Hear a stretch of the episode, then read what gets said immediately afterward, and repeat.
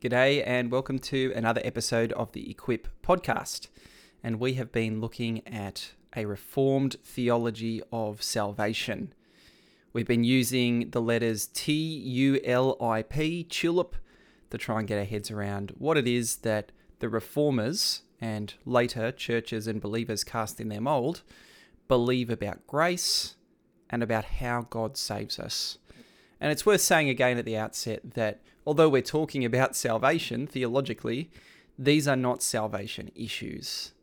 So you don't need to believe the things that I'm talking about today or the things that we've looked at in class in order to be a Christian.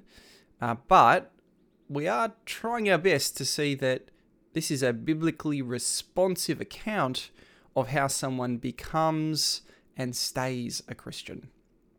What we're looking at today is unconditional election the second in those different acronym letters. Total depravity last time, and this time unconditional election.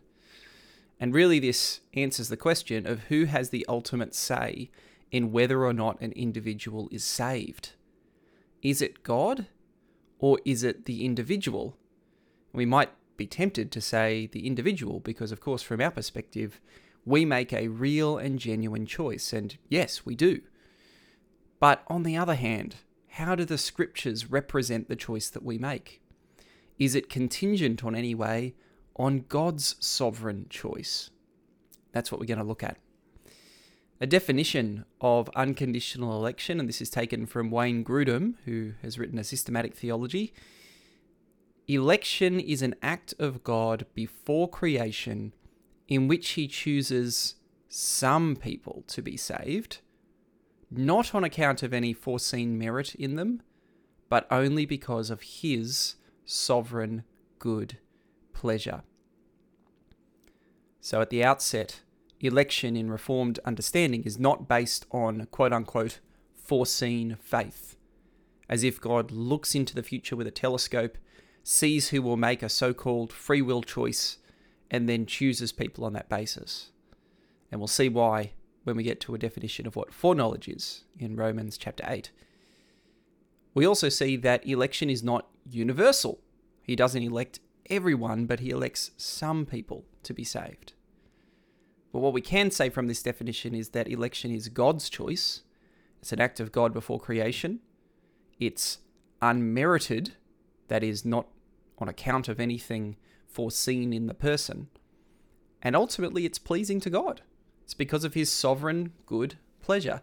And we should pause here and, and just remember that everything that God does according to his will is what he wants to do. Nothing actually constrains God. The only thing God can't do is lie or do anything that's contrary to his character. That he, he's in heaven and he does what pleases him. And so it pleases him to choose some to be saved. You might agree with that, you might disagree with that, but the question is what does the Bible teach on this? And the first thing to say is that the Bible's clear God does choose people at different points. Uh, in Deuteronomy 7, verses 7 to 8, uh, we hear him say, or we hear Moses say to Israel, It was not because you were more in number than any other people that the Lord set his love on you and chose you, for you are the fewest of all peoples. But it's because the Lord loves you and is keeping the oath that he swore to your fathers, that the Lord has brought you out with a mighty hand and redeemed you from the house of slavery, from the hand of Pharaoh, king of Egypt. It's not because Israel was great, it's not because they were obedient or special. Rather, they were small. They were nothing. And yet, God chose to set his love on Israel. The same thing when you come to the disciples in the New Testament. Here's Levi sitting at a tax booth. Jesus says, Follow me. Again, not because Levi is particularly open to him or because uh, Levi has done great things with his life or set to obey God. Uh, no, he just gives the invitation and then Levi leaves his stuff and follows. And the fact that he's unworthy of this is underscored by the reaction of the Pharisees and the scribes, where they say, as as um, uh, Jesus is eating in Levi's house, "Why do you eat and drink with tax collectors and sinners?"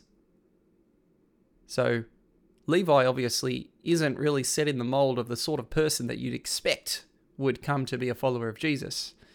And yet, Jesus chooses him and he follows. God is in the business of choosing people, especially unlikely people. Even consider in 1 Corinthians 1 26 to 29, thinking about us. For consider your calling, brothers. Not many of you were wise according to worldly standards. Not many were powerful. Not many were of noble birth. But God chose what is foolish in the world to shame the wise. God chose what is weak in the world to shame the strong. God chose what is low and despised in the world, even the things that are not, to bring to nothing things that are, so that no human being might boast in the presence of God. Again, God chooses the lowly, He chooses the unworthy, He chooses the unlikely. But the fact behind it is that God chooses. Moving on from that, we see that God chooses individuals to be saved. In Ephesians 1, verses 3 to 6, this is part of the outworking of His will and His plan. Uh, blessed be the God and Father of our Lord Jesus Christ, who's blessed us in Christ with every spiritual blessing in the heavenly places, even as He chose us in Him. When? Before the foundation of the world, that we should be holy and blameless before Him. In love, He predestined us for adoption to Himself as sons through Jesus Christ, according to the purpose of His will, to the praise of His glorious grace with which He has blessed us in the Beloved. The sense of God choosing people, again, without any foreseen merit in them, before they even exist, permeates this passage. And the result of this is that he would be praised for his glorious grace. That is, we have done nothing to earn or qualify for this gift. It's purely a gratuitous, lavish, just poured out gift on us. And you even catch that, I think, in verse 4 in love, he predestined us, not in arbitrary selection, but he, he sets his love on us. Do we ever see that in practice? Well, in Acts 13, verse 48, uh, the Gentiles respond to the gospel, and it says that when they heard this, they began rejoicing and glorifying the word of the Lord, and as many as were appointed to eternal life believed. The order there in Luke's thinking is important. He understands that God appoints people to eternal life, and those appointed, when they hear the gospel at some point, they believe. Eternal life follows belief. Belief follows hearing, uh, and and before all of that is God's appointment by His will. Another big passage that reflects on this is Romans 8, verse 28 to 30. And I'll read this out. And we know that those who love, oh, sorry, I'll start again. We know that for those who love God, all things work together for good, for those who are called according to his purpose. Raises the question who are the called ones? Who are the ones that have this purpose over their life? Well, verse 21 tells us for those whom he foreknew. He also predestined to be conformed to the image of his Son, in order that he might be the firstborn among, among many brothers. And those whom he predestined, he also called. There's that word. And those whom he called, he also justified. And those whom he justified, he also glorified. Now, who are the ones who are called? It's the one whom God foreknew. What does it mean to foreknow someone? We talked about this a lot in class. Uh, foreknowing might be, you know, perhaps God knew that they would come to faith on their own free will. But as we saw in a, a whole bunch of different references, where the, the Bible uses this knowledge, this this language of foreknowledge or of knowing someone, so where it's a person that's the object of foreknowing, uh, it, it's relational. It's not just facts, but it's the person, and it has an undercurrent of choice and of setting something on them. Um, Jeremiah 1, verse 5, that God foreknew Jeremiah in the womb before he was even born. That's not just that he knew about Jeremiah, it's that he, he intimately knew him. And, and the context of Jeremiah 1 is that he's actually appointing him to the task of being a prophet. You could look at Amos 3, verses 1 to 2, John 10, 27 to 29, Romans 11, verse 2, uh, a couple of references in 1 Peter, chapter 1, verses 1 to 2, and verse 20. Uh, th- there's, there's a whole lot in the Bible that talks about foreknowledge being of persons and of being uh, in a sense, choosing them to be recipients of grace and love. Um, if you want to look at the, the sort of the major Greek uh, dictionaries, there's one that says foreknowledge actually just means to choose in advance. Um, where that leads us with Romans 8 28 to 30 is, if I translate it this way, for those whom he chose in advance, right? He foreknew. He also predestined, that is, set their destiny to be conformed to the image of his son. Right? So if you are chosen in advance, then your destiny is you will become like Jesus. And those whom he predestined, he set to that destiny, he also called. That is, the gospel came to them and he opened their heart, he called them in a way that, that they should come and, and be invited and, and trust in Christ. And those whom he called, he also justified.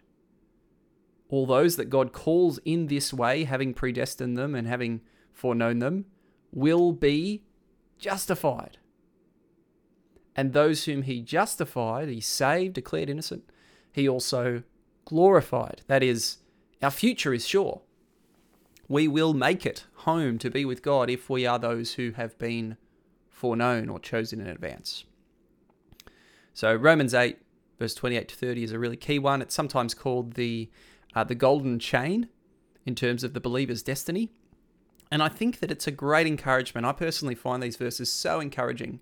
Uh, sometimes I go to them just thinking, yeah, why will I wake up as a Christian tomorrow?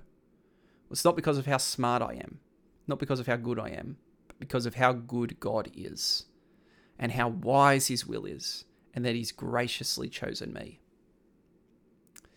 Uh, Romans 9, verse 6 to 16, is a, another big one.